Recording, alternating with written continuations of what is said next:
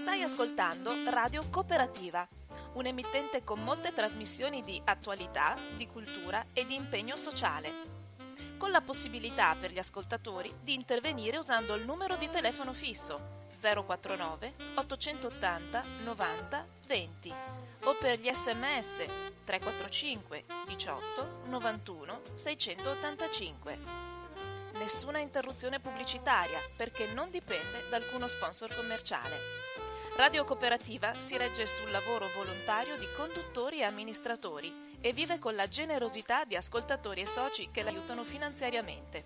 Per farlo basta collegarsi al sito www.radiocooperativa.org, che contiene tutto quello che può essere utile per sostenerla. Oppure si può usare il bollettino postale con il numero 120 82 301 intestato a Informazione e Cultura, via Antonio da Tempo 2, 35 131 Padova. La frequenza principale è sui 92.7 MHz. Buon ascolto!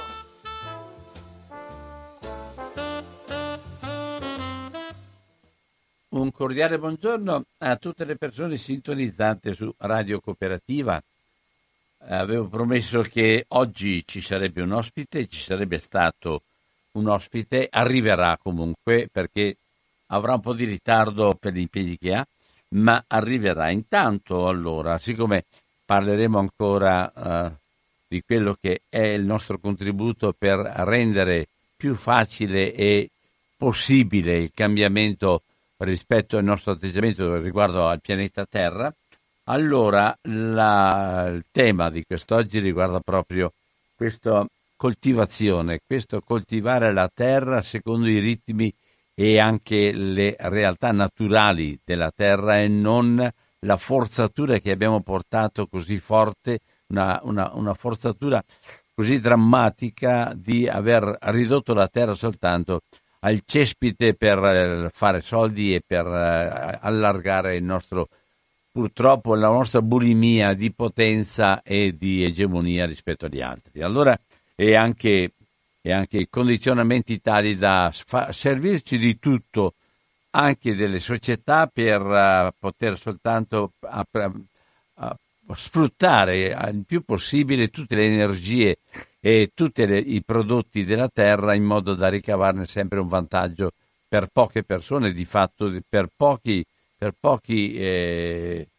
una quantità di un terzo, neanche un terzo dell'umanità. Allora, vi ricordate che avevo cominciato a leggere questo articolo molto lungo per quanto riguardava il Fairtrade, e cioè il controllo che viene dato per dare la garanzia che quello che è stato prodotto secondo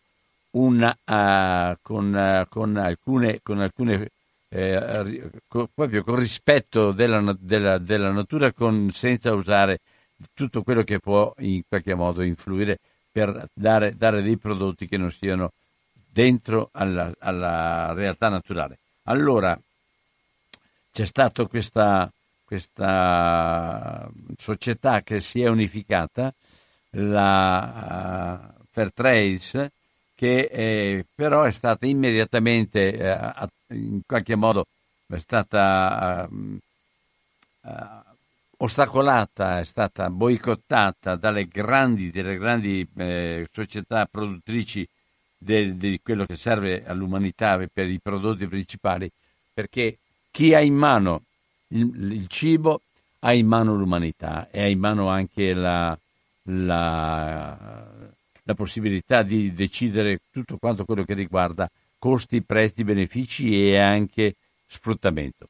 Allora, vi ricordate che alcune società hanno cominciato a dire: ma il controllo per quanto riguarda ce lo facciamo noi altri, e per quanto riguarda la sostenibilità, ma anche per il tipo di produzione ce lo sosteniamo noi altri. Allora, qua sta parlando, leggo verso la fine dell'articolo, dunque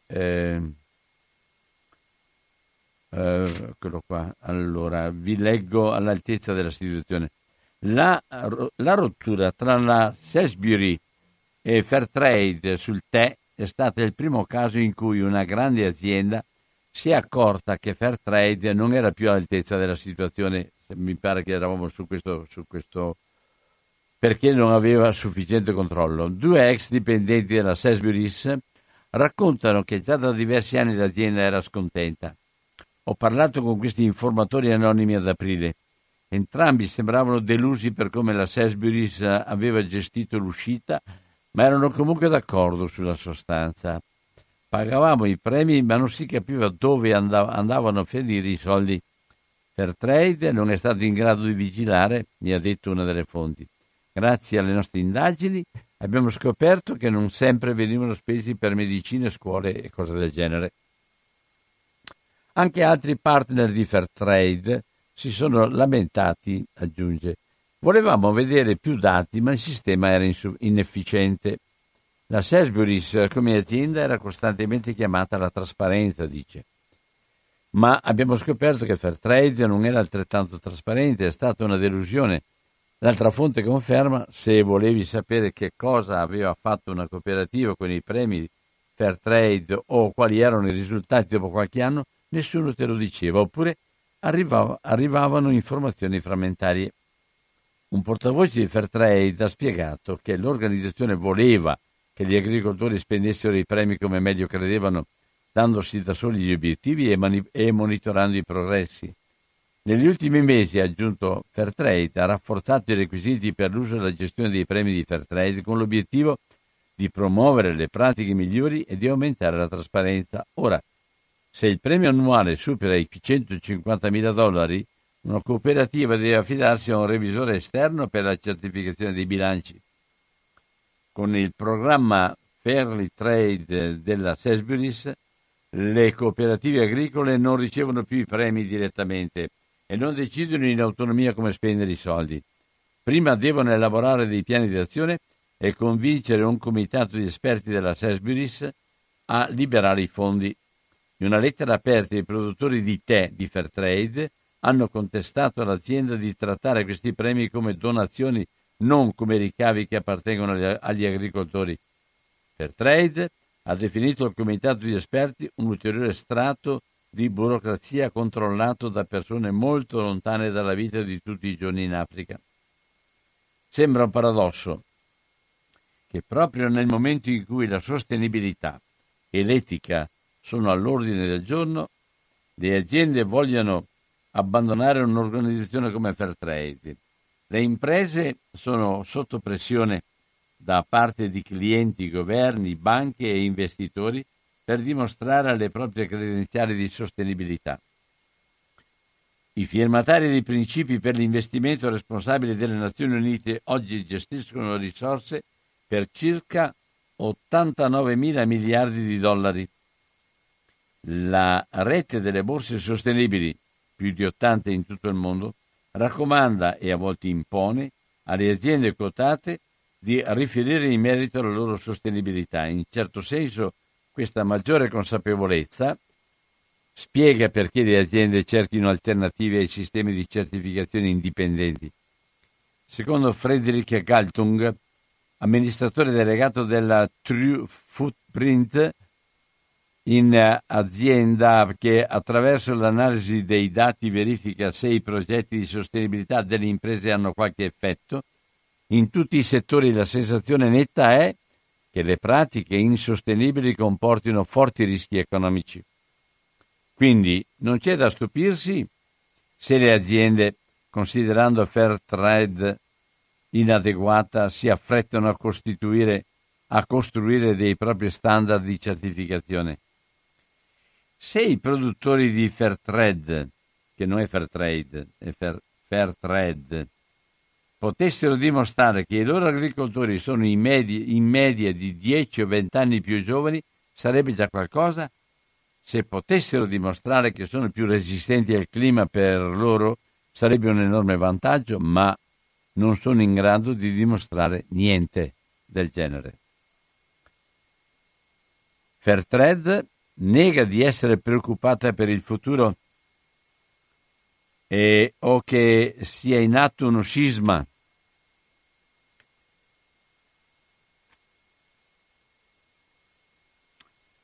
Allora, Quando discuti di questi temi Dario Soto Abril, dal 2016 amministratore delegato di Fairtrade Internazionale, è un modello di tatto e di cordialità.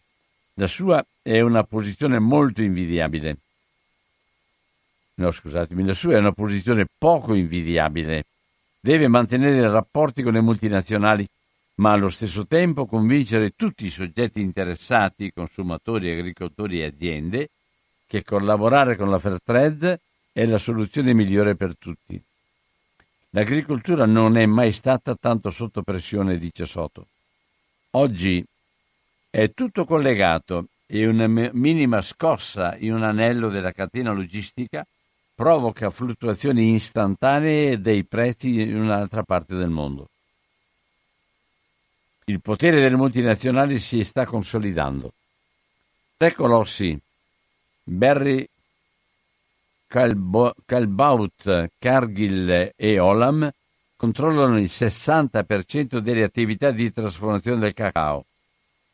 Questo gli dà un enorme potere negoziale sui prezzi. Virgolette, i coltivatori di cacao vivono ancora in condizioni di povertà, spiega Soto. Quelli di banane scoprono che ci sono costi di produzione nascosti non coperti dalle loro vendite. Solo gli effetti dei cambiamenti climatici sono così accelerati, osserva Soto, che se non si fa niente di significativo entro il 2050, almeno la metà della terra oggi destinata alla coltivazione del caffè andrà persa in un modo o nell'altro. Nel 2018 le Nazioni Unite hanno pubblicato una mappa dei posti dove i raccolti probabilmente diminuiranno o aumenteranno nei prossimi 30 anni. In Africa occidentale, in Asia meridionale e nel sud-est asiatico i raccolti diminuiranno. In Nord America e in Europa cresceranno. La mappa è la rappresentazione dell'iniquità che si somma all'iniquità. Soto assicura che Fairtrade va a gonfie vele. La nostra credibilità resta alta, si aggiungono sempre nuovi partner. Le vendite di prodotti certificati Fairtrade aumentano in tutto il mondo anche grazie alle aziende che esplorano nuovi mercati. Gli agricoltori che aderiscono però sono sempre meno numerosi. Tra il 2015 e il 2016 Fairtrade è riuscita a far entrare 3.199 nuovi lavoratori nella sua rete. L'anno precedente erano stati 9.955, tre volte tanto, anzi più di tre volte tanto. È importante ricordare che Fairtrade non può risolvere tutto, osserva Soto. Ci stiamo confrontando con sfide antiche come il mondo. Abbiamo bisogno di partner più motivati e di idee più innovative. Soto, tuttavia, ha un atteggiamento conciliante con le aziende che scelgono di crearsi i loro programmi di certificazione. Penso che cerchino di testare qualcosa di nuovo, dice pesando le parole. Dobbiamo concederglielo. Sono certo che faranno del loro meglio. Il punto di vista di Soto è più netto quando si parla dei premi agli agricoltori e, in generale, del problema di coinvolgere i produttori nel processo decisionale. Hai ragione quando dici che queste aziende non fanno sedere gli agricoltori al tavolo, dice Soto. Bisogna permettere agli agricoltori di dire la loro sui ricavi delle vendite. Devono essere loro a gestire i premi. Questo è stato il nostro principale suggerimento alla Sainsbury's. Nell'ottobre 2018 la Fairtrade Foundation nel Regno Unito ha ammesso che nella nuova era dell'autocertificazione la funzione della fondazione dovrà evolversi. Dal momento che le aziende stanno creando i propri programmi di sostenibilità, ha spiegato Mark Price,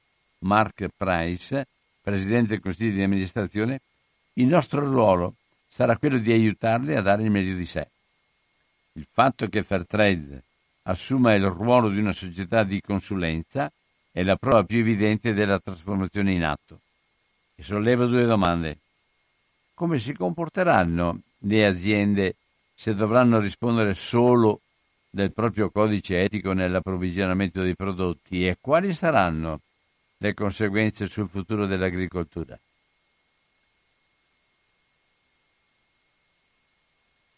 Se il principio guida di Fairtrade è il prezzo, quello di molti programmi delle aziende è il rendimento. Massimizzare la produzione per ogni ettaro di terra. Le aziende lo considerano il modo migliore per proteggere e far crescere le loro scorte di caffè, tè o cacao e quindi il modo migliore per salvare l'agricoltura. Gli investimenti in questo campo sono enormi. Starbucks, non so come si legga, ha speso già $100 milioni per caffè practice. Mondelez spenderà $400 milioni entro il 2022 per Cocoa Life. Entrambe le aziende hanno detto di considerare inadeguati gli attuali certificatori terzi. Non siamo riusciti a trovare programmi che mettessero l'accento sulla qualità, ha dichiarato Michel Barnes, vicepresidente di Starbucks. Parlando con Starbucks e Mondelez, il tema del benessere degli agricoltori viene sollevato raramente. Il sottinteso è che se le aziende aiutano gli agricoltori a migliorare la produttività, le loro vite miglioreranno di pari passo. Starbucks non fissa un prezzo minimo né paga un premio per ogni tonnellata di caffè, ma paga dei premi strategici ai produttori migliori. Nel settembre 2018, quando il prezzo del caffè è sceso del 20%, Starbucks ha dovuto pagare una sovvenzione, una tantum di $20 milioni ai suoi agricoltori in America centrale. Mondelez corrisponde dei premi fedeltà alle cooperative di agricoltori con cui collabora. Katy Peters, direttrice del programma Cocoa Life, conferma che spetta a loro decidere quale tipo di piani di azione può essere finanziato. Aggiunge però che Mondelez chiede a una serie di ONG di collaborare con le cooperative per studiare e realizzare questi piani. Anche qui, come nel caso della Sainsbury's, se del suo programma Fairtrade gli agricoltori non sono totalmente liberi di spendere i premi Anche qui, come nel caso della Sainsbury, se del suo programma Fairtrade gli agricoltori non sono totalmente liberi di spendere i premi come meglio credono. Fairtrade è per metà di proprietà delle sue cooperative di produttori, quindi i suoi standard e parametri sono in gran parte decisi dai rappresentanti degli agricoltori. Gli standard di Cocoa Life, Caffè Practice e altri programmi simili sono fissati dalle aziende nel loro interesse. Nessuna terza parte indipendente certifica il successo e il fallimento dei programmi o rende pubblici i risultati. Le aziende che riferiscono sulla loro sostenibilità spesso non riescono a dare priorità al pianeta rispetto al profitto, ha osservato Hans Hoogervorst, che dirige l'International Accounting Standards Board. In tutti i settori l'autocertificazione si diffonde anche perché i governi stanno tagliando le spese in nome dell'austerità. Dalla Volkswagen alla Boeing è sotto gli occhi di tutti che le aziende dicono bugie e imbrogliano quando si controllano da sole. Da questo punto di vista è molto improbabile, a proposito della Volkswagen, e ultimamente c'è questa pressione molto forte per uscire dalla diesel. Viene chiamato Dieselgate, è un grosso movimento che sta facendo una grossa pressione sulla Volkswagen in questo momento. Allora, nessuna terza parte indipendente certifica il successo e il fallimento dei programmi e rende pubblici i risultati. Le aziende che riferiscono sulla loro disponibilità spesso non riescono a dare priorità al pianeta rispetto al profitto. In tutti i settori l'autocertificazione si diffonde anche perché i governi stanno tagliando le spese in nome dell'austerità. dalla Volkswagen alla Boeing, è sotto gli occhi di tutti che le aziende dicono bugie e imbrogliano quando si controllano da sole. Da questo punto di vista è molto improbabile che le autocertificazioni di sostenibilità possano aumentare il potere degli agricoltori o cambiare l'attuale struttura del commercio. Le multinazionali considerano Fairtrade troppo rigida e sostengono che i programmi di sostenibilità interni danno maggiore flessibilità. In realtà, quello che intendono è controllo su come sono stabiliti i prezzi delle materie prime, su come selezionare o scartare i produttori, su come gli agricoltori coltivano la terra, perfino su come vivono. Gli effetti spesso sono distorti. I quattro grandi operatori, Archer Daniels Midland, Bunge, Cargill e Louis Dreyfus, che controllano tra il 70 e il 90% del commercio mondiale dei cereali, possono costringere i governi a bonificare i terreni boschivi per le colture, emarginare i piccoli agricoltori e inondare la nostra dieta di prodotti sempre più trattati. Molti fallimenti dell'agricoltura globale non dipendono dal fatto che le multinazionali hanno poco controllo, ma che ne hanno troppo. È una lezione che abbiamo imparato dal passato. Dopo lo shock della pubblicazione del romanzo Max Avelar nel 1901, il governo olandese varò una nuova politica. L'Indonesia doveva essere una responsabilità morale della madrepatria e non solo un territorio da sfruttare. Milioni di fiorini provenienti dalle isole affluivano nelle casse del tesoro olandese, 187 milioni solo tra il 1867 e il 1878, e così il governo si impegnò a spendere 30 milioni di fiorini nel primo decennio per migliorare le condizioni degli agricoltori delle Indie. Molti di quei sussidi ovviamente presero la forma di crediti agricoli e canali di irrigazione perché le aziende olandesi erano affamate di rendimenti migliori. Furono anche costruite scuole e strade, ma non ci fu nessun incentivo all'industrializzazione perché avrebbe gonfiato i costi della manodopera locale e portato alla concorrenza con le imprese olandesi. La politica etica olandese finì non appena gli obiettivi dei coloni si scontrarono con quelli della colonia. I raccolti erano migliorati, ma non abbastanza da giustificare l'investimento. Cominciò la Grande Depressione e il governo tagliò la spesa, incurante dei debiti contratti dai contadini indonesiani. Qualcuno pensò che istruire la popolazione era stato un errore. I giovani maschi indonesiani che erano andati all'università non riuscivano a trovare lavoro, inevitabilmente si avvicinarono al movimento nazionalista. Nel 1940 il governo olandese aveva ormai smesso di finanziare i progetti di welfare.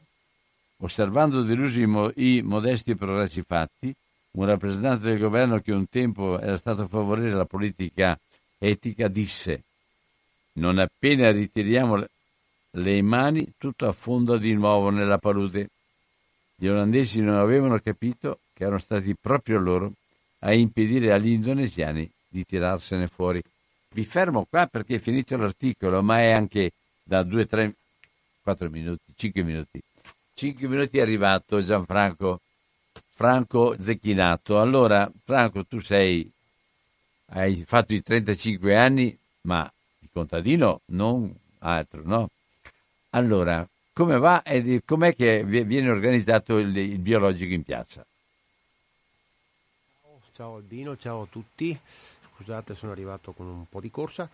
Il biologico in piazza è l'appuntamento che tantissimi ormai conoscono a Padova, che si svolge con una o due edizioni annuali ormai da tempo, dal 1988, quindi da molto tempo fa, in cui all'epoca il biologico era un qualcosa di diverso, nel senso che era qualcosa fatto di piccoli, poveri e, come dire, piccoli produttori, persone di buona volontà che affrontavano già in quegli anni in chiave di grande responsabilità i temi che riguardano l'agricoltura, l'alimentazione, le cure alternative, e quindi oggi siamo ancora in piazza domenica prossima a ripresentarci alla cittadinanza di Padova e dintorni mettendo in prima fila i produttori, siano essi agricoli e artigianali, disponibili a conoscere la gente, parlarne e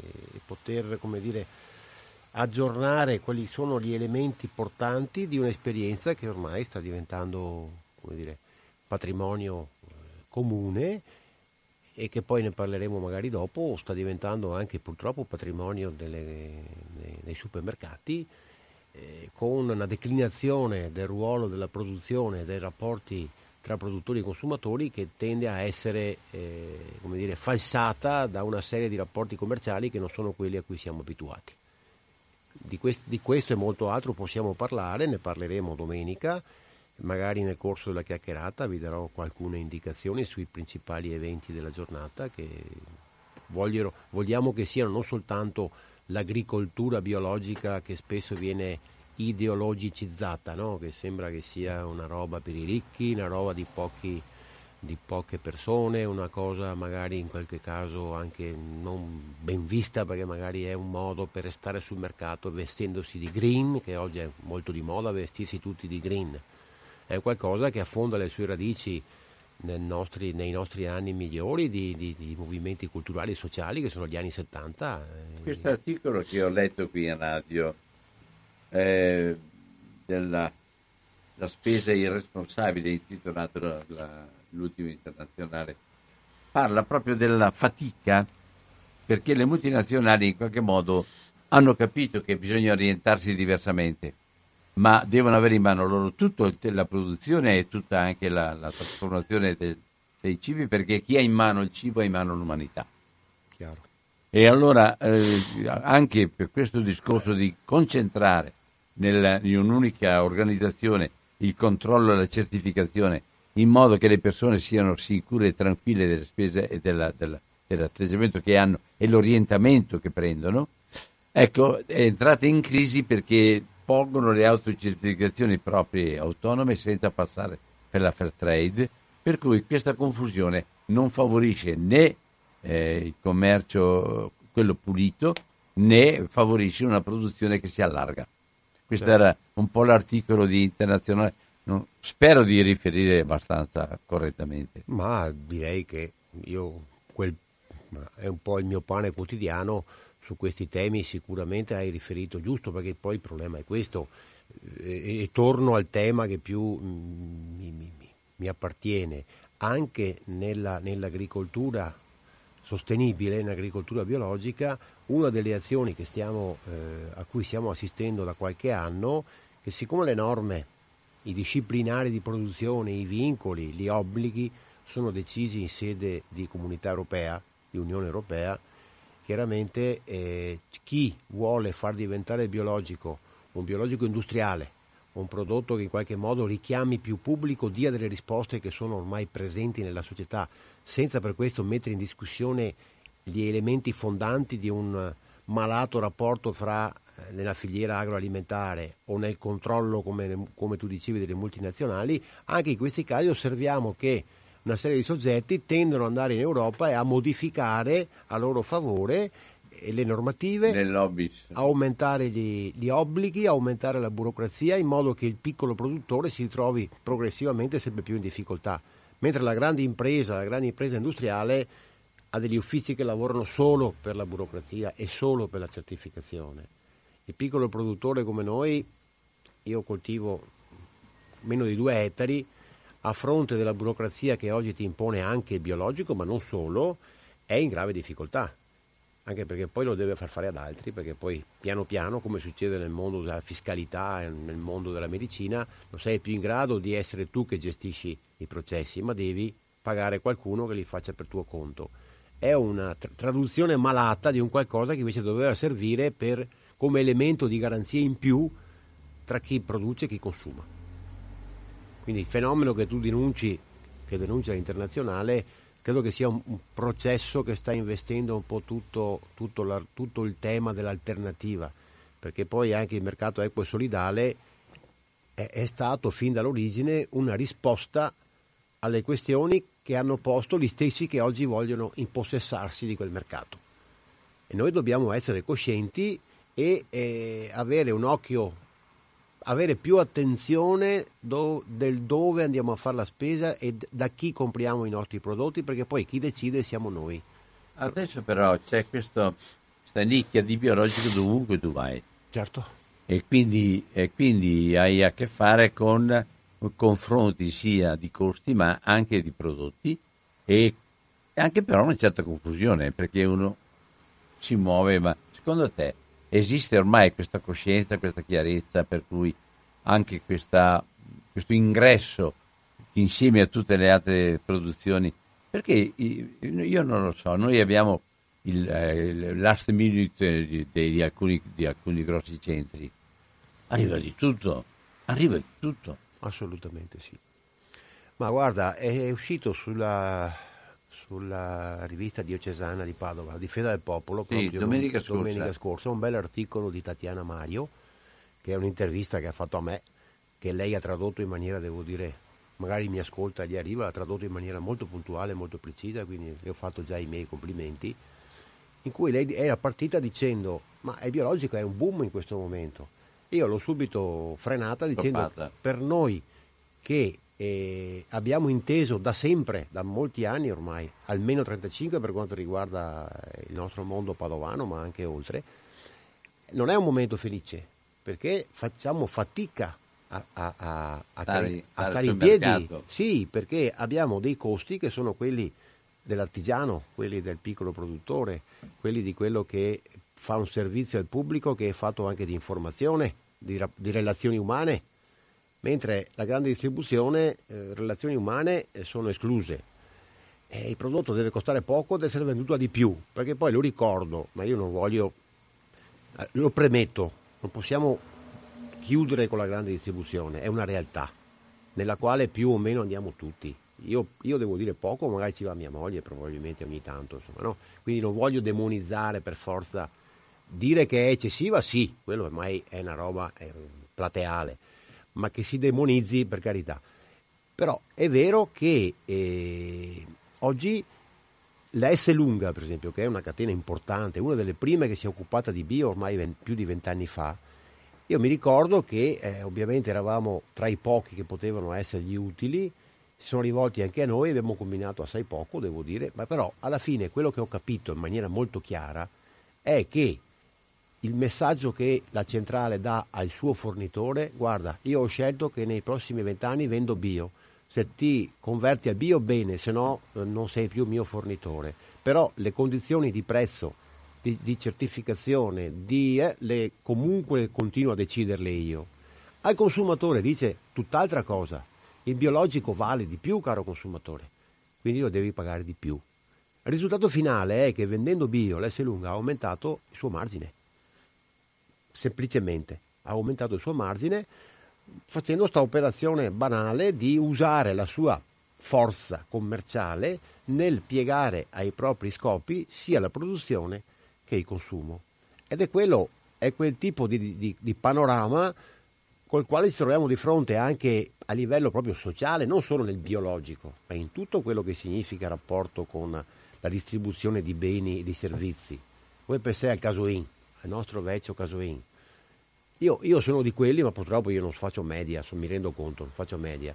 Quando mi ha chiuso Alimentari a 1 chilometro da casa mia, più vicino, dove andavo da bambino con la borsa di stoffa e col libretto della spesa, mi sono trovato in difficoltà, perché se vado al supermercato a prendere una cosa non la trovo, devo chiedere a qualcuno e non so mai a chi chiedere, perché difficilmente trovi qualcuno in giro a cui chiedere. Mentre andavo da Dirce, dicevo: Dirce, dove c'è il formaio? Dammi un formaio. Cioè, voglio dire, questo tipo di cosa che poi si chiama negozio di vicinato, di cui si sta parlando anche molto in questi ultimi anni, insomma, no?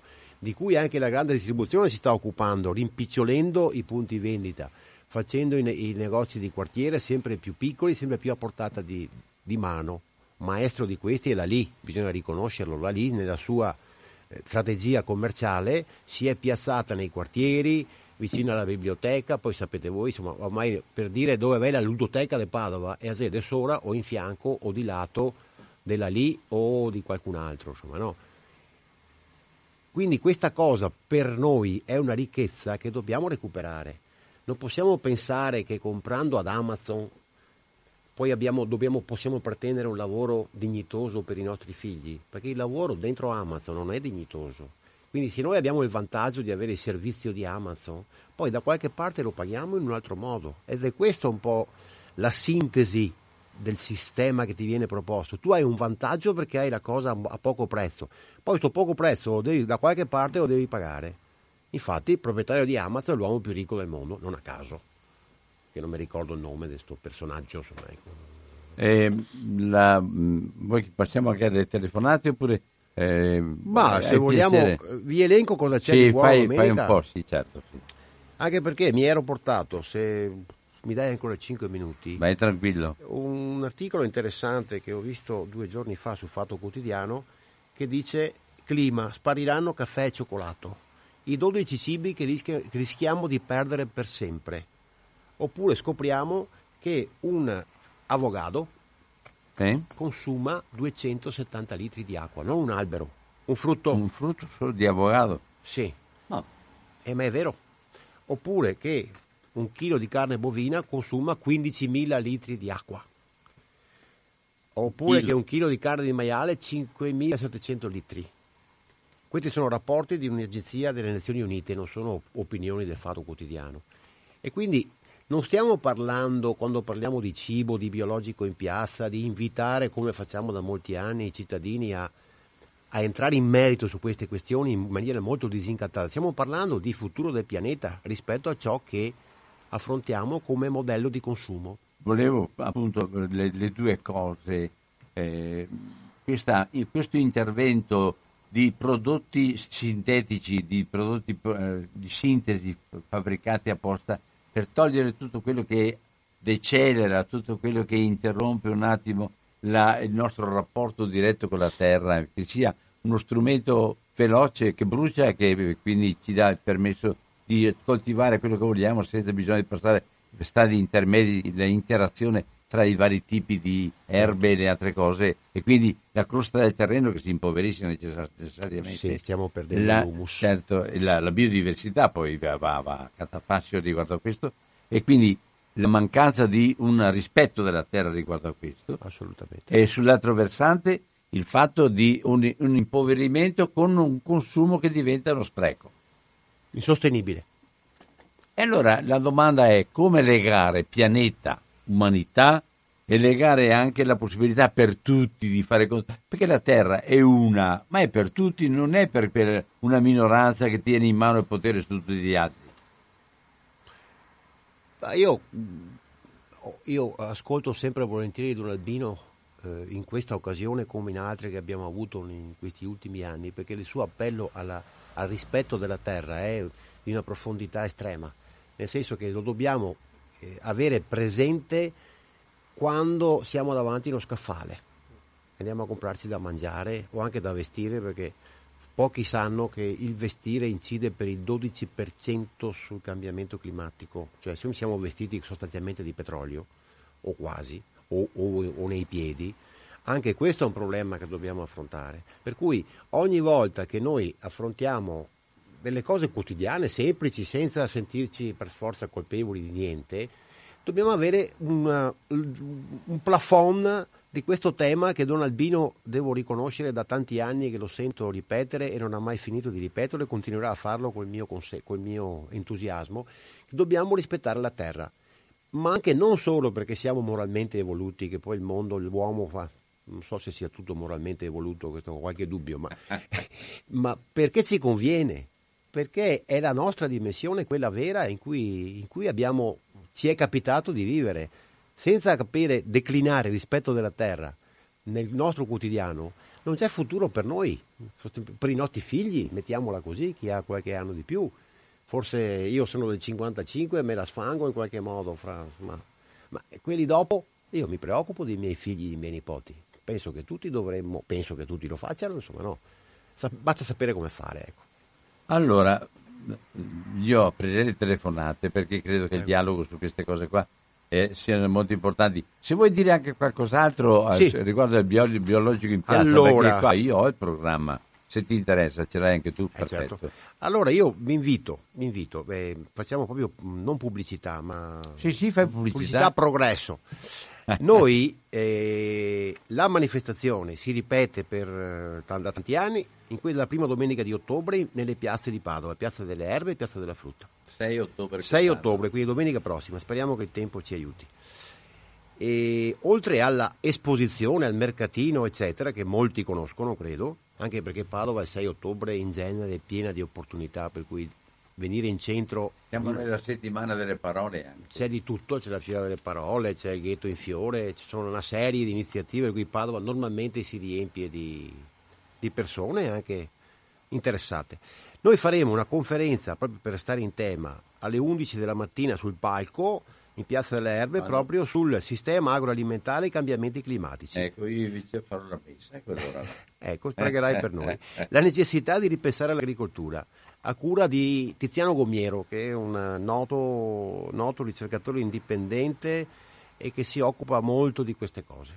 Poi vi sarà la ristorazione, ovviamente bio e vegetariana, proprio per restare sul tema carne, che dobbiamo ridurla molto. I giochi per bambini, il soffione, poi abbiamo condito la giornata in accordo con Salva l'Arte, una visita guidata alla Regia dei Carraresi, alla Torre dell'Orologio. Poi ancora ci sarà la campagna Gusto Giusto per la Palestina, il gelato sospeso per aiutare l'apertura di delle gelaterie in Striscia di Gaza. Poi ci sarà incalesse per le piazze col cavallo da tiro, che i bambini di solito apprezzano molto. Ma non il brocco. No, un cavallone da tiro di quelli da 10 quintali, 12. Uno spettacolo teatrale Global Food, anche per restare in tema, a cura della compagnia I Fantaghirò di Serena Fiorio e gli amici.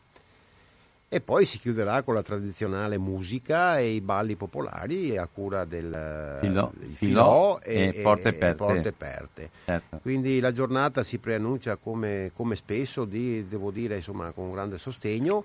Dobbiamo anche dire che la nostra amministrazione comunale negli anni non ha quasi mai mancato di sostenere questa cosa con delle piccoli ma significativi contributi. Infatti la conferenza stampa che faremo domani alle 12:30 vedrà sia l'assessore al commercio Antonio Bressa che l'assessore all'ambiente Chiara Gallani, che insomma sostengono questa cosa in maniera del tutto anche, voglio dire, disinteressata come amministratori, perché poi il biologico in piazza ha talmente tanti anni che ha attraversato tutti i colori politici di Padova, tutte le amministrazioni, ma devo dire che abbiamo trovato sempre porte aperte, ecco, quindi si va avanti, se non altro perché portiamo tanta gente, ecco, adesso che c'è una maggiore sensibilità riguardo al pianeta, che c'è anche una maggiore sensibilità, c'è una maggiore attenzione in questo periodo qua, in poi in modo particolare la necessità, anche se leggevo un articolo dove belle parole tutti quanti adesso buttano dentro soldi eccetera, di fatto però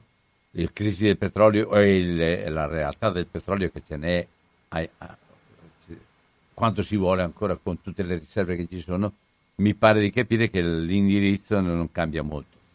Ma io, da cittadino che legge ogni tanto il giornale quando ha tempo o ascolta qualcosa, devo dire, uno dei primi annunci dell'ultimo governo, che è stato subito oggetto che è passato anche sotto traccia, il ministro Costa dell'Ambiente, che ha detto adesso cominciamo a spostare un po' di soldi dai sussidi ai petrolieri, a sostegno, perché noi sosteniamo, diamo dei sussidi alle aziende che producono, che vivono di carbone e petrolio e gas, e li spostiamo su investimenti ambientali.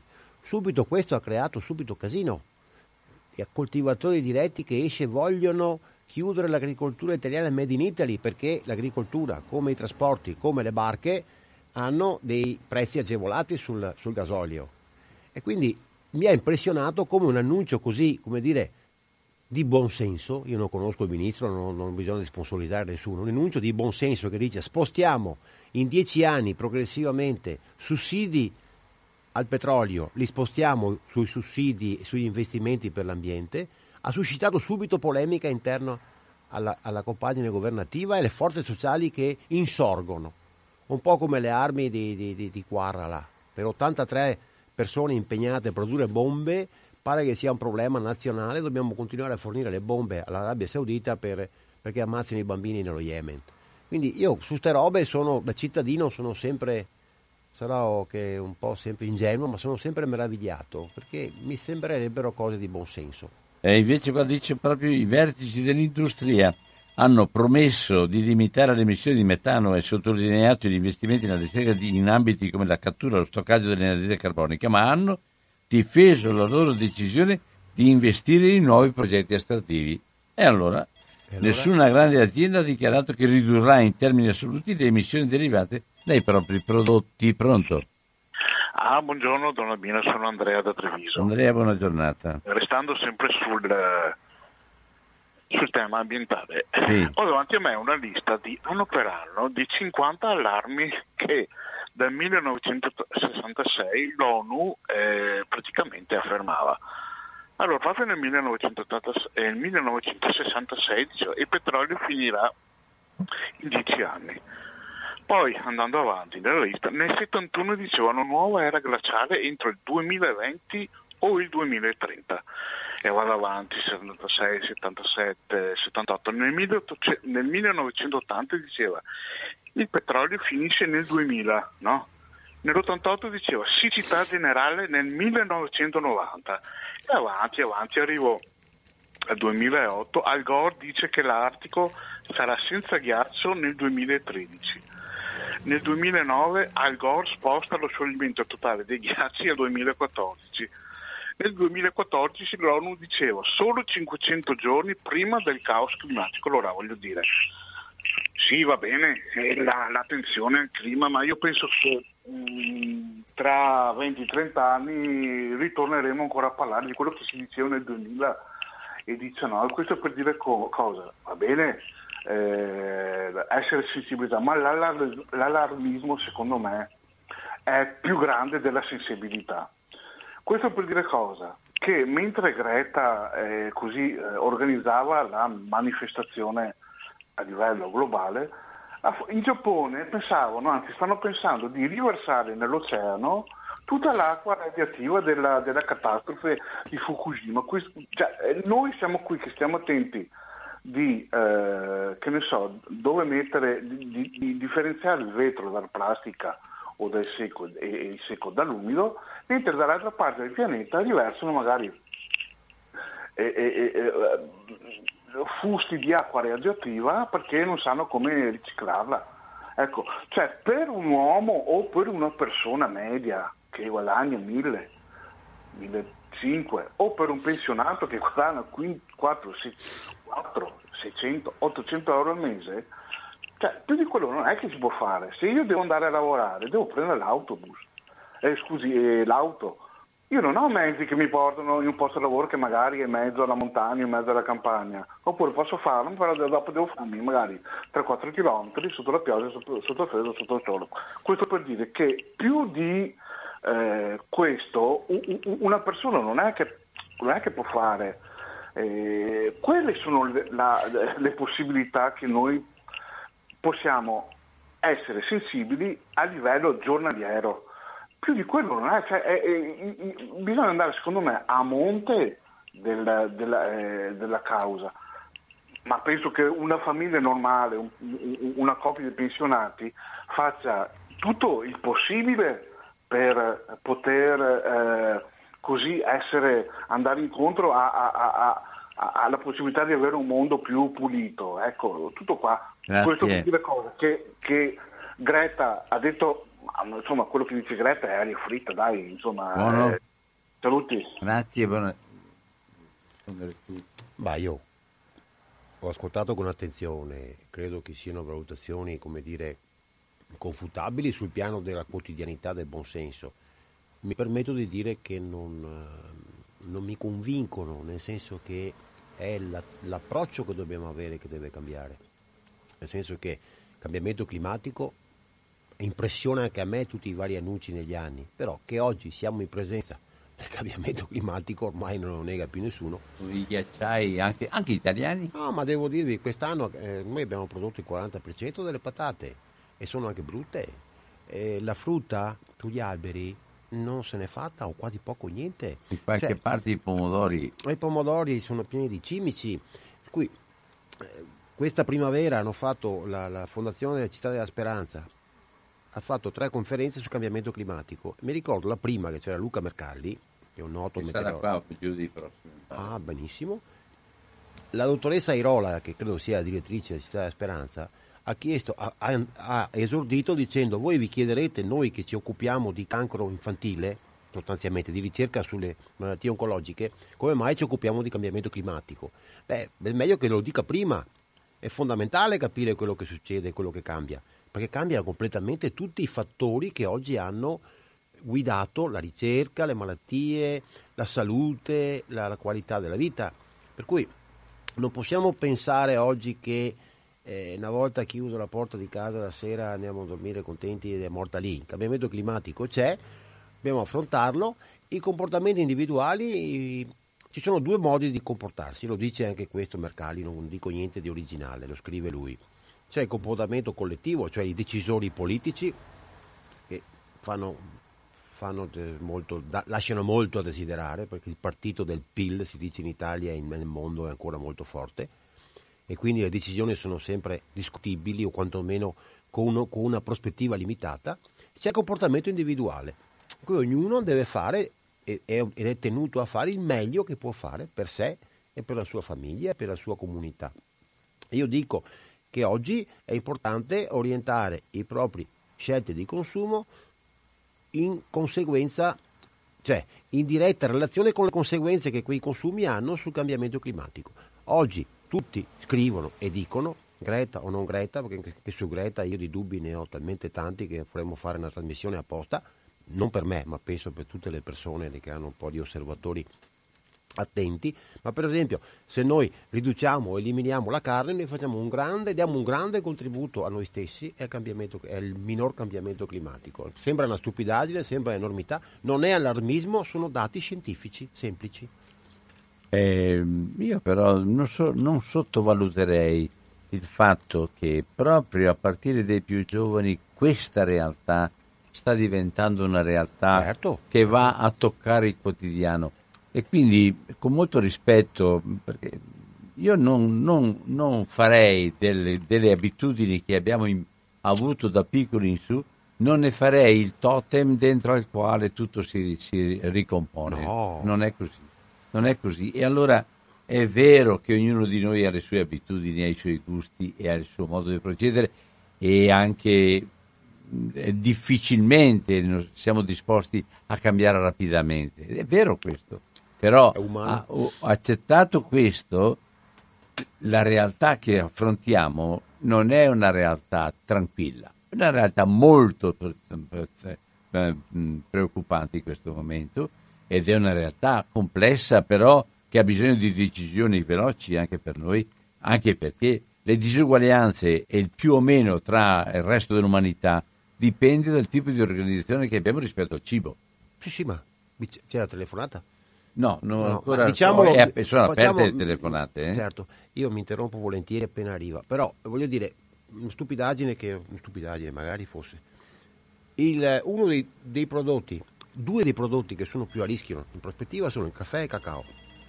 L'economia del Togo, della Costa d'Avorio, è legata a caffè e cacao. Se quei prodotti spariscono perché climaticamente sono più fa, questa gente qua cosa fa? Provate a immaginare. Pronto? Sì, pronto, buongiorno, sono Stefano da Mestre, buongiorno. Stefano, buona giornata. Buongiorno. Pensavo questo, i trasporti sono una cosa che incide tanto, diciamo, sull'inquinamento. Cosa voglio dire? Esempio, l'acqua. Voglio dire, aprire il rubinetto e bere l'acqua di casa, se è possibile e dove è possibile. Risparmierebbe tanti camion e tir che vanno... Perché quando andiamo, e vado anch'io al supermercato, però vediamo che c'è acqua che arriva da Cuneo, acqua che arriva dalla Campania, ma se ognuno si bevesse la propria acqua di casa, tutti questi tir che vanno avanti e indietro per solo per l'acqua. Poi abbiamo la frutta, vedo che arriva dall'Egitto, dal Marocco, dal Portogallo, cioè, dalla Cina. Dall'America Latina. Esatto, le pere che arrivano dal Cile e dall'Argentina, una roba assurda, voglio dire, cioè ogni singola persona può sicuramente metterci del suo, però se a livello politico, cioè quelli che fanno le scelte, voglio dire, sono loro che devono mettere dei paletti importanti. Io ci posso mettere del mio, le lascio là, non le ho mai prese, mai le prenderò, per dirle, però ci sono persone che le prendono. Però a livello politico, se mettono dei paletti e dicono: ragazzo mio, tu le pere del Cile te le tieni, te le mangi, voglio dire, cioè è una cosa assurda. Secondo me sono proprio anche i trasporti che incidono tanto su sta roba qua, e a voglio dire anche sul tessile, perché il nuovo mercato è il Vietnam adesso, che costa metà della Cina, e importiamo dal Bangladesh, dal Vietnam calzoni, gonne, maglie, voglio dire, che costano niente, voglio dire, non costa niente, costa di più il trasporto. Questo è l'inquinamento, secondo me, è dovuto anche a sta roba qua, voglio dire, penso una componente è questa, insomma. Vi saluto, buongiorno. Grazie Stefano. Assolutamente sì. Stavo pensando, ascoltando, che oggi noi abbiamo... Io l'ho presente un attimo, sì, andiamo avanti con le telefonate. Pronto? Pronto? Don Albino, sono Sandra, buona giornata. Signore ospite, chiedo. Io devo dire la verità, perché non mi interessa neanche più niente chi... Però quello che ha detto, che ha fatto adesso riguardo le merendine, che sarebbero spazzatura, e tutte quelle bibite che sono veramente spazzatura, secondo me ha fatto molto bene a tassare.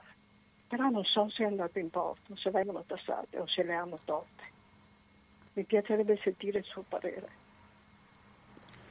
Ma credo per me che... andrebbe bene, per me andrebbe bene, e anche tante altre cose, se tassassero, perché veramente è spazzatura proprio. Mi è caduto un succo di frutta e mi ha rovinato veramente il pavimento, corroso proprio, e mi dico: ma cosa contengono quelle robe lì? Bene. E poi chiedo un'altra cosa: quel ghiacciaio lì del Gran Paradiso, che si sta spostando tutti i giorni, non so di quanti centimetri, ma è successo ancora? O è una cosa di oggi? Perché veramente è pesante sentire queste cose. Non so, scusate, buongiorno. Buona giornata. Vedo di essere rapido. Questa cosa del ghiacciaio nelle aree geologiche del mondo sarà successo molto di più e molto di peggio. Quello che oggi impressiona, e che adesso è sotto gli occhi di tutti, è la velocità a cui assistiamo nella nostra breve vita, nel senso che noi viviamo 70-80 anni e stiamo già vedendo, penso che Don Albino lo possa testimoniare, che il mondo in 70 anni è cambiato in maniera totale dal punto di vista climatico, dal punto di vista sociale, ma parliamo di clima, per cui dobbiamo distinguere il cambiamento, l'evoluzione della Terra, che è fatta altro che di ghiacciai che crollano, dal fatto che oggi assistiamo a un cambiamento evidentemente legato ai nostri comportamenti energetici in particolare. Quindi l'uomo sta provocando delle cose con una velocità che probabilmente non c'è mai stata nella storia della Terra. Per quanto riguarda merendine e bibite gasate, credo che sia un'operazione sacrosanta, perché sono prodotti che hanno un forte impatto ambientale e un forte impatto sanitario dal punto di vista proprio della salute delle persone. In più provocano abitudini, quasi provocano delle dipendenze da parte dei giovani, insomma, no? Non so se ci riusciranno, perché si va a toccare interessi industriali molto importanti. Però abbiamo assistito a una conferenza del dottor Franco Berrino qualche giorno fa, proprio in occasione dei 35 anni del Tamiso, in cui lui consiglia da epidemiologo e noto oncologo di, in generale, ridurre i consumi di prodotti industriali, troppo trasformati, troppo confezionati, troppo trasportati. E vengo anche al tema della prima telefonata. Noi non dobbiamo meravigliarci. Oggi da qualche parte sui social si legge ogni tanto: arriva il grano canadese coltivato col glifosato, no? fatto maturare col glifosato e fatto crescere in ambienti che senza farlo morire artificialmente non sarebbero adatti, e quindi coi residui del glifosato. Viene comprato in maniera importante in Italia perché ha un glutine che è più adatto di altri a fare il pane o la pasta, eccetera, dipende se è duro o tenero. Quello che fa sorridere amaramente è che abbiamo moltissimi marchi di pasta italiana che comprano prodotto canadese per fare pasta italiana, che significa prodotta in Italia, non significa fatta con materie prime italiane, attenzione, perché un prodotto è italiano perché è prodotto in Italia. Leggevo l'altro giorno che la bresaola della Valtellina è stagionata in Italia, ma molto probabilmente la carne viene acquistata dal Brasile, il che giustifica gli incendi dell'Amazzonia. Per cui sto grano duro che arriva dal Canada diventa pasta made in Italy, che probabilmente va esportata anche in Canada. Quindi noi abbiamo pagato il trasporto avanti e indietro della stessa roba per trasformarla in Italia e portarla in Canada. La farina parte dall'Uzbekistan in frumento, viene acquistata da un mulino italiano, diventa farina che il mulino italiano porta in Inghilterra a uno che produce merendine, le quali vengono esportate in tutta Europa, compresa l'Italia. Per cui questa roba dei trasporti va ad iscriversi, uno, nella follia umana, perché poi trasporti significa consumi, trasporti, strade, eccetera, ma va a iscriversi anche in questa logica che noi dobbiamo, come dire, combattere, dei costi nascosti. Che il prodotto, il prezzo che noi paghiamo sul prodotto, che cerchiamo l'offerta, il sottocosto che è ridicolo, che non esiste nessuno che lavora a sottocosto, se no muore prima o dopo, non ha più possibilità di vivere. Il sottocosto nasconde costi che vengono scaricati regolarmente sulla collettività, in termini di inquinamento, in termini di sconto sul gasolio, in termini di salute. Quindi noi dobbiamo acquisire questa coscienza che il prodotto va pagato per tutti i costi che ha, il suo impatto ambientale. Pronto? Pronto, sono Cristina da Padova. Cristina, buona giornata. Buona giornata a voi. Niente, io volevo completare una notizia che ha dato un signore 2 telefonate fa, il quale diceva che il costo dei trasporti è superiore a volte alla merce, però volevo dire semplicemente una cosa. C'è un documentario che gira sulla storia, si chiama Cargo, il lato nascosto della globalizzazione, che ci dice che in realtà il trasporto marittimo, che è enorme, è in mano agli Stati Uniti praticamente l'oceano intero, ha dei costi che però gli Stati Uniti, grazie delle regole fatte ad arte, non pagano, per cui la globalizzazione è una grande truffa. Non paghiamo il trasporto, perché se si pagasse il trasporto non converrebbe a nessuno quella merce là e quel tipo di trasporto, semplicemente non viene pagato. È una colossale truffa, insomma, non si paga un accidente. C'è un gioco di bandiere, no, viene pagato in termini di inquinamento, è un inquinamento enorme, enorme, perché sembra che 20 di quei traghetti fanno tanto inquinamento quanto tutto il trasporto terrestre sul pianeta. Vedetelo, è bellissimo e purtroppo è vero. Grazie, buona giornata. Buona giornata anche a te, grazie. Sempre 049 880 9020 Radio Cooperativa, stiamo ascoltando Franco Zecchinato del Tamiso. Pronto? Buongiorno a voi, sono Dario di Mestre. Ciao Dario. Sentite una cosa, io non conosco, sarà nel mio piccolo mondo perché ammetto che non so, voglio dire, ma non conosco nessuno che vorrebbe un mondo, che non vorrebbe un mondo più pulito, ecologicamente più sostenibile e cose del genere. Non ne conosco uno. E tutti sappiamo che per avere questo, per poter mirare a questo, ci sono diversi fattori che concorrono ad arrivarci, se mai ci si arriverà. Ecco, uno di questi, per niente secondario, è lo stile di vita. Dicevano ieri per televisione, per fare un'ipotesi, ma cose che si sanno, che in Italia bambini fra i 5 e i 10 anni, il 50% usano abitualmente lo smartphone. Tra i 10 e i 15 praticamente la totalità. Allora voglio dire,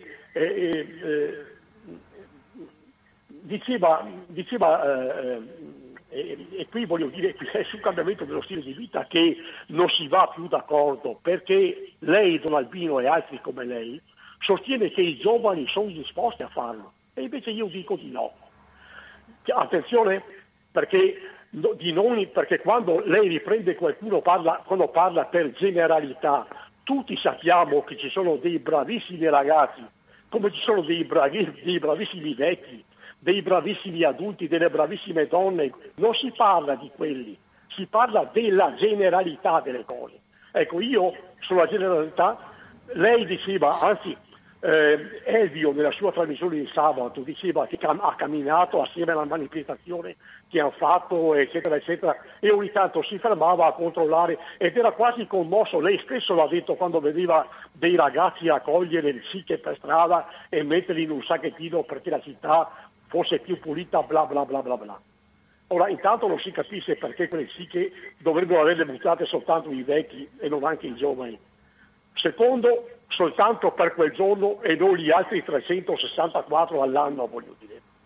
E quindi voglio dire, ma poi non più di un'ora prima, alla trasmissione di Rai 3, Prima Pagina, aveva telefonato una signora da Milano che la manifestazione l'aveva guardata dalla finestra di casa sua mentre passava, e ha notato, come diceva, un sacco di gente, di operatori, di fotografi che riprendevano questi ragazzi da tutti i lati tranne che da dietro. Cioè la spazzatura, il patume che si erano tenuti dietro, nessuno l'aveva ripreso. Ora, voglio dire, la signora può anche aver detto una bugia, però non è facile dire una bugia in una radio nazionale sapendo che un minuto dopo c'è un sacco di gente che ti può smentire di quello che hai detto.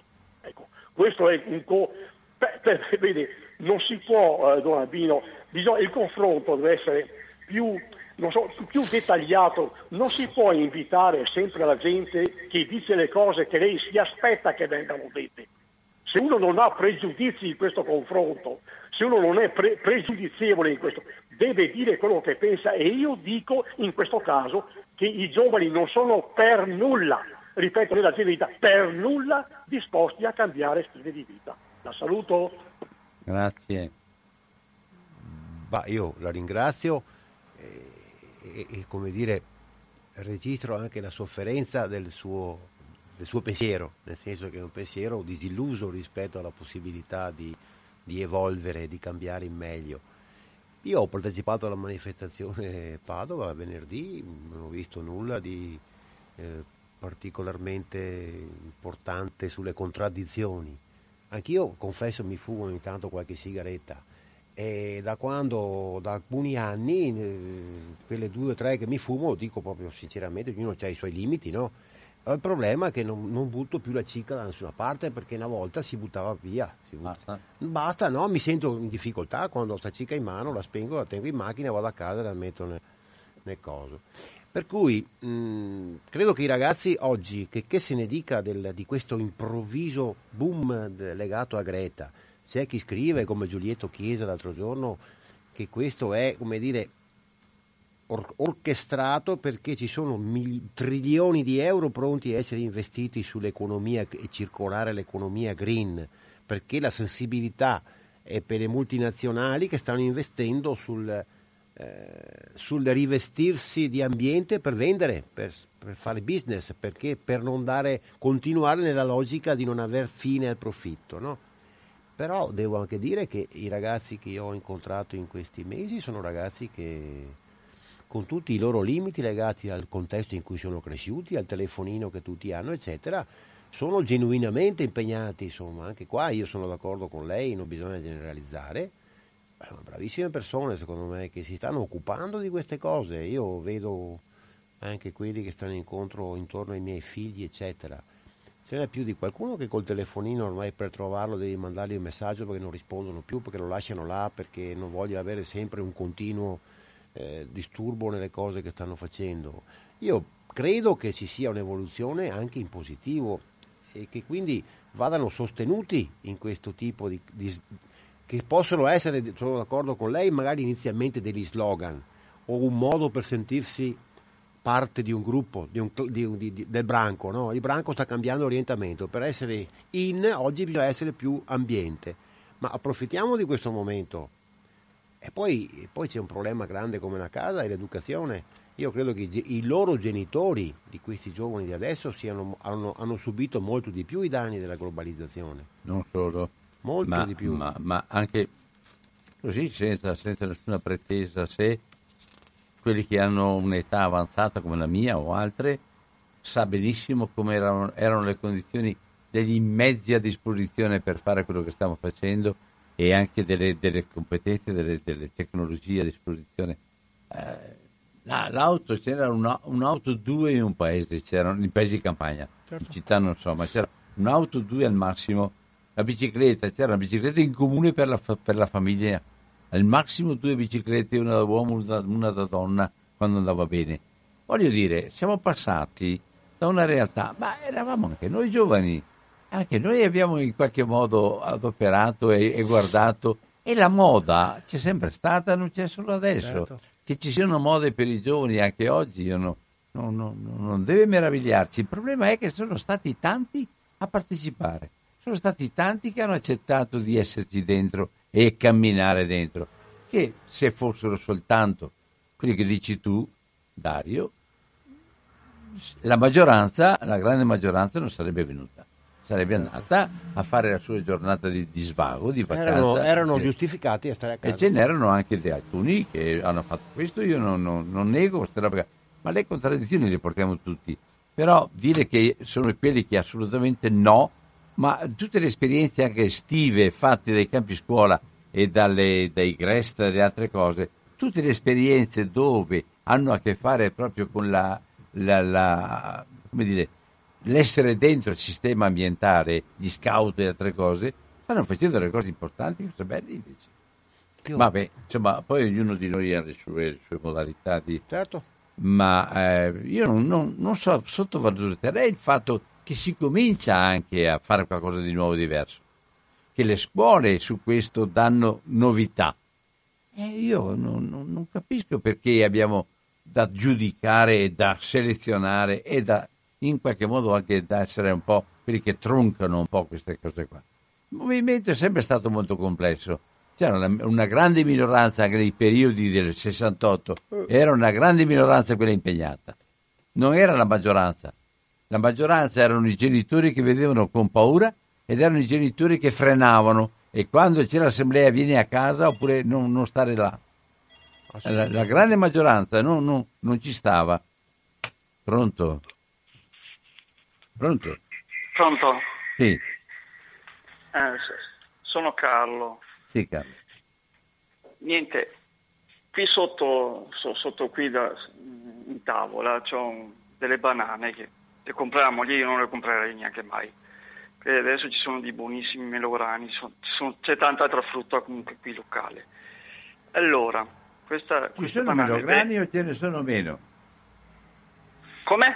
Ci sono melograni o ce ne sono meno? No, ce ne sono tanti quest'anno. Ah sì? Buona annata. Sì, buono. Allora, qui ci sono l'offerta banane provenienza Costa Rica. Costano €1 al chilo.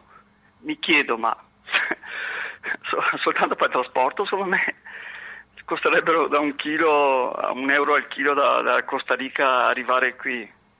Com'è possibile che possano costare così poco? Ecco, la risposta al suo ospite. Ciao. Ciao. Beh, io ringrazio aggiungo che quell'euro al chilo, cioè ci deve essere per forza di cose il compenso del rivenditore, il compenso del grossista. Che sono la parte principale. Sì, che sono la parte principale. Il compenso del maturatore, e il costo di trasporto, e la cooperativa che organizza i produttori, e finalmente andiamo dal produttore. Io credo che sia molto vero quello che diceva la telefonata precedenti, che i costi del trasporto, per esempio, li paghiamo sotto altre forme, non li paghiamo sul prodotto, questo è certo. I costi del lavoro li paghiamo molto poco, perché sono fatti in paesi in cui la manodopera evidentemente viene sfruttata senza diritti. Per cui noi quando compriamo la banana a €1, a parte che anch'io banane, devo dire la verità, siamo involontariamente responsabili, corresponsabili di questo sistema, che è evidente perché l'ascoltatore dice bene: come è possibile che possano costare solo €1? E io dico: come è possibile che un pollo arrosto possa costare €4? Che tipo di impatto ambientale, che tipo di costi ambientali ha avuto quella produzione, tenuto conto che su quel prezzo finale ci va anche il guadagno di chi ti fa il servizio, che normalmente è, ripeto, la maggior parte della cifra. Quindi queste domande sono le domande vere che dobbiamo farci quando andiamo a comprare. Allora, sempre 049 880 90 20, abbiamo ancora alcuni minuti a disposizione. Se vuoi c'è un'altra telefonata. Pronto? Buongiorno, sono Roberto di Capellammaggiore. Roberto, buona giornata. Buongiorno. Volevo che il suo ospite Franco Zecchinato, sì, ripetesse un po' l'incontro che verrà fatto a Padova, che ha parlato di cambiamento climatico e produzione agroalimentare. Volevo capire un po' il titolo preciso, se faceva riferimento a un libro oppure se faceva riferimento a un incontro. Riguardo il consumo di prodotti che troviamo nella tavola comunemente, dico che anch'io faccio la spesa al supermercato, essendo costretto. Trovo difficile il cambiamento, molto difficile. Vedo gente che spende soldi in junk food, viene chiamato così, cibo spazzatura, e anche l'argomento che ha espresso prima l'ascoltatore, il telefonatore precedente, riguardo il prezzo della banana. Tendenzialmente tendo a comprare le banane del commercio ecosolidale, anzi tendenzialmente esclusivamente. Cerco di non comprare quella frutta che proviene da molto lontano, perché appunto dico: ma non è possibile che costi così poco per un tragitto così lontano. Ecco, ringrazio e per la trasmissione, caro Albino, e vi seguo sempre costantemente. Buongiorno. Buona giornata, grazie. Bene.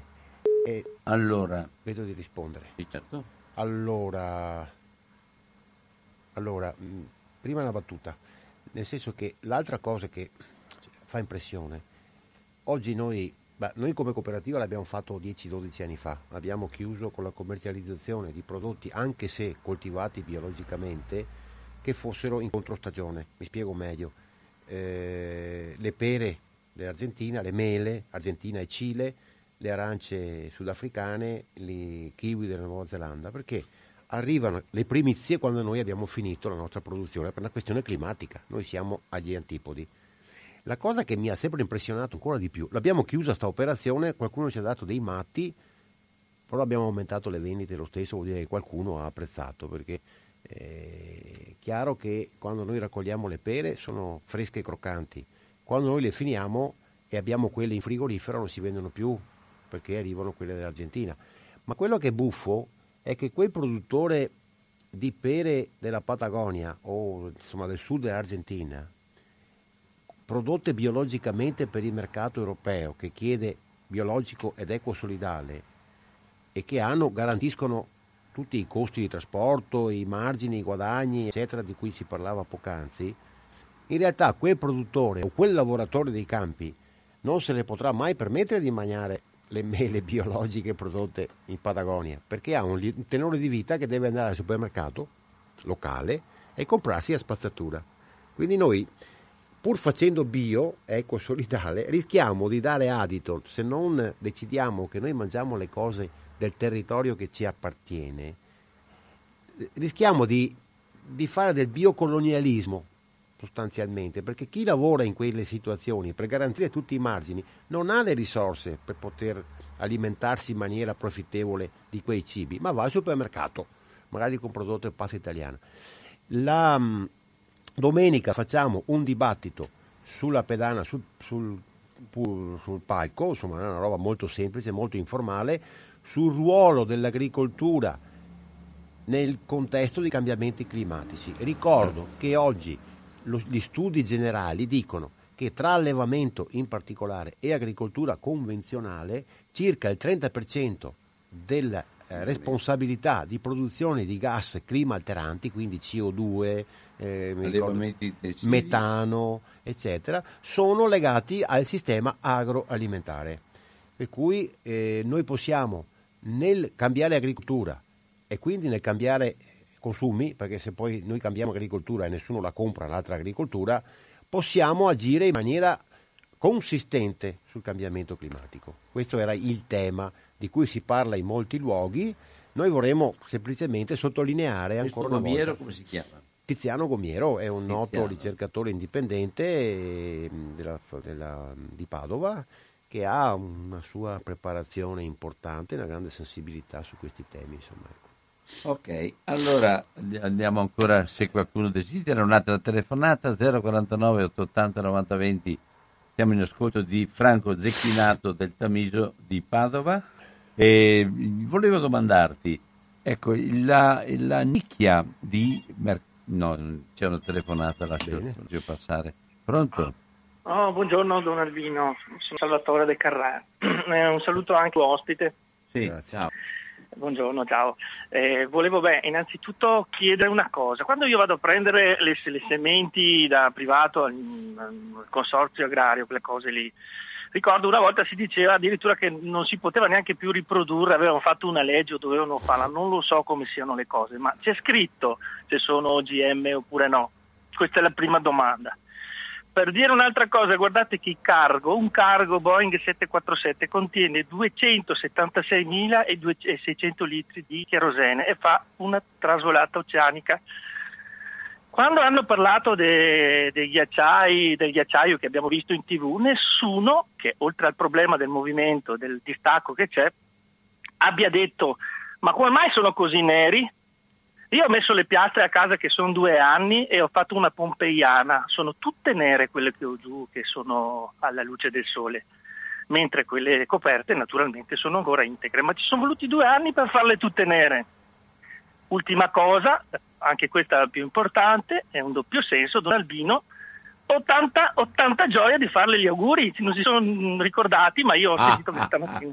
Sempre per via di 80. Ecco, la cosa più bella è sentire la sua risata e grazie per quello che fate. Grazie. Buona giornata a lei e al suo ospite, grazie ancora. Ciao, grazie. Grazie a te, io scopro anch'io, mi unisco a questi auguri perché sono un appuntamento importante, insomma, no? Sì, 80. Insomma, sono 80. Okay. No, io volevo aggiungere, io conosco un imprenditore agricolo che per un certo periodo si è messo a produrre la tuga da taglio e rucola da taglio in Etiopia. La tuga da taglio vuol dire che voi capite che ha tempi di mantenimento che sono istantanei, quindi vuol dire che c'era un aereo che ogni sera partiva da Addis Abeba e ci portava qua la rucola e noi, bauchi, andiamo a comprarla perché costa meno. No, costa meno della rucola prodotta qua. Quindi anche qua sono oscenità, voglio dire, dal punto di vista della cosa. Però ci passano sopra la testa, nel senso che se non abbiamo la capacità o l'attenzione o la sensibilità minima di capire di cosa stiamo parlando, succedono ste robe, insomma, no? Quindi io sono assolutamente d'accordo che bisogna aprire un po' gli occhi. Sui semi, le altre cose. Scusa, io ho dimenticato. Vandana Shiva e tutto sui il resto. Semi, sì. Allora, lo diceva Gianni Tamino qualche giorno fa, in Italia non si possono vendere semi OGM. Non sono in commercio, non sono vendibili. L'OGM lo troviamo nei cibi che contengono lecitina di soia, lo troviamo nei mangimi che andiamo a comprare per le gallinelle che la nonna ha a casa. Quindi quando andiamo a comprare il mangime per gli animali, dove sia contenuta soia e mais, bisogna dare un'occhiata alle etichette perché è obbligatorio la dicitura. Sul nero di cui parlava? Finisco con i semi. Oggi non è vero che la legge ha fatto una brutta fine. Oggi i semi non si possono riprodurre, che sono brevettati da qualcuno. Per cui finché lo facciamo a casa nostra e non pestiamo le scatole a nessuno, non succede niente. Però se andiamo a riprodurre semi registrati da qualcuno, noi rischiamo di essere incriminati per danni e pagare. Per cui la brevettazione dei semi è una realtà nel mondo. Quindi è un ulteriore passaggio delle multinazionali per controllare il cibo. Quindi su questo siamo certi che siamo già nei guai. Per cui le sementi locali, oggi c'è un processo normativo, legislativo in tutti i paesi occidentali in particolare, ma non solo, per tentare di trovare nelle pieghe di questi regolamenti la tutela di prodotti tipici tradizionali, compresa la Regione Veneto. E bisognerebbe operare di più in questo, perché secondo me ci stanno rapinando del nostro patrimonio agroalimentare, che non è poco. Difatti noi abbiamo tutte le colline piene di viti e basta, e tutto il resto... ancora per qualche anno poi finisce. Ah sì, eh? Desiderio scioppare. Vabbè, allora saluto tutti quanti, ringrazio Franco Zecchinato, invito tutti col biologico in piazza domenica, fa venire fuori il suo, mi raccomando, non sta a fare come me. Pare che, se è vero quello che scrivono, che verso sera avremo bisogno dell'ombrello, ma insomma speriamo che... Speriamo di no. Vabbè. Ok, allora grazie a tutti quanti e buon pomeriggio a tutti.